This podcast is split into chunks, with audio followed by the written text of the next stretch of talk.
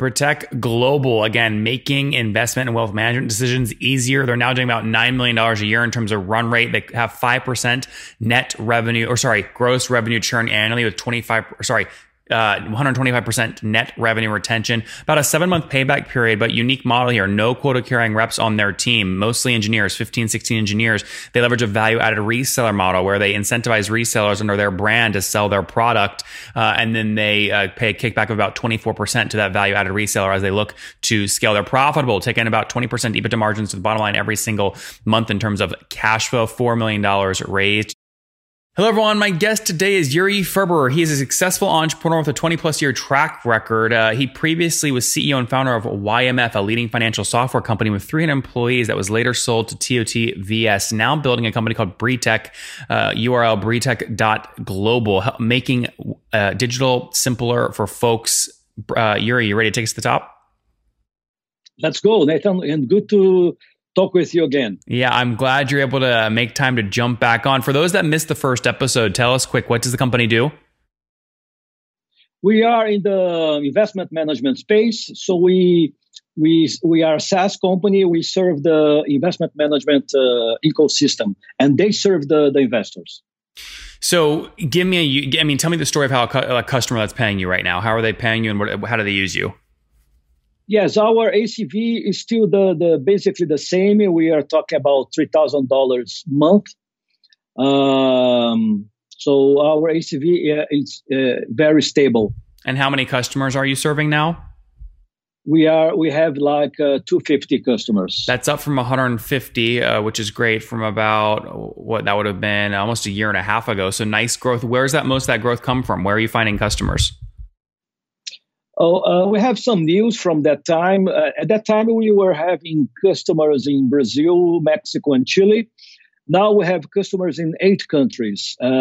Last year, we started our expansion to Europe and the U.S. markets. Mm-hmm. Now, when you came on back in 2018, you said that in Q1 of 2019, you were going to close I think you told me a $6 million raise at a 6X pre-money valuation. Did that deal happen? No, because we stopped at that raising process. What happened is that we changed our expansion model.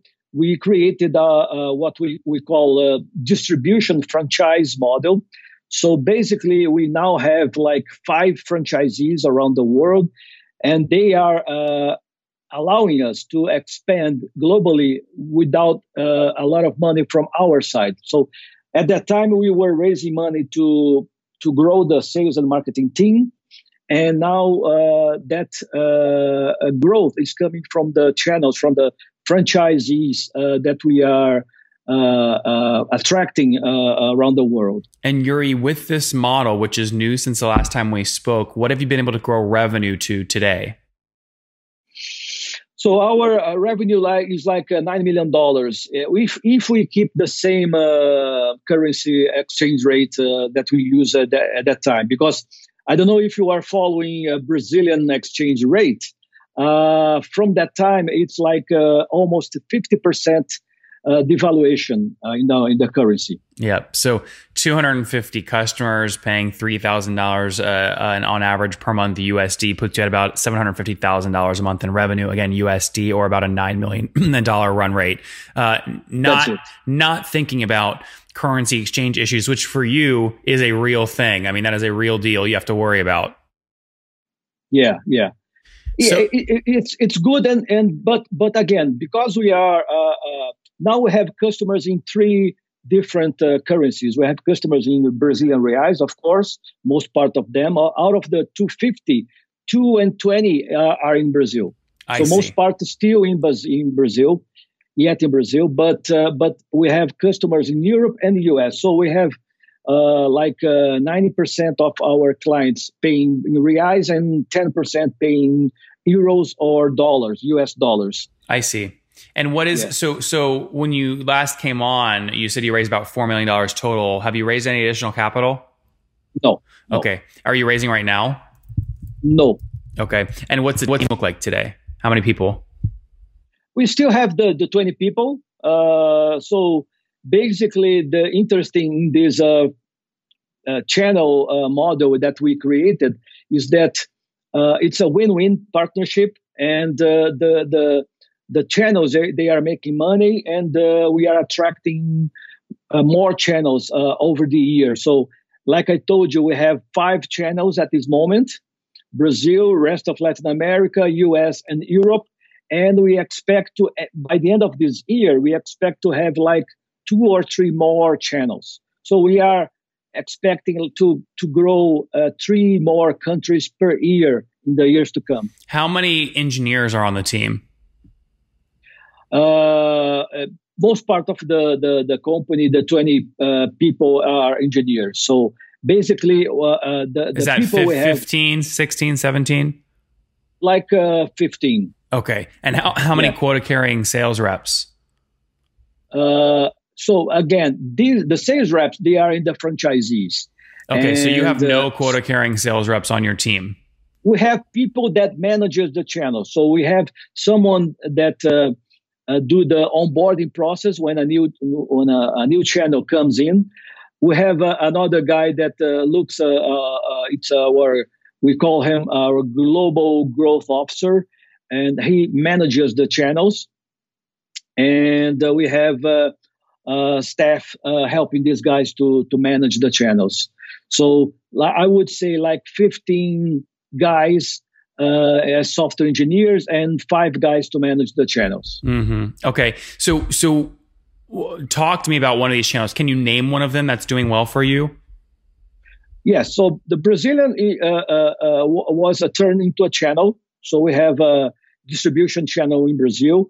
We have another distribution channel taking care of the rest of Latin America. These guys are based in Peru, and they are managing clients in Mexico, Chile, Peru, and Colombia.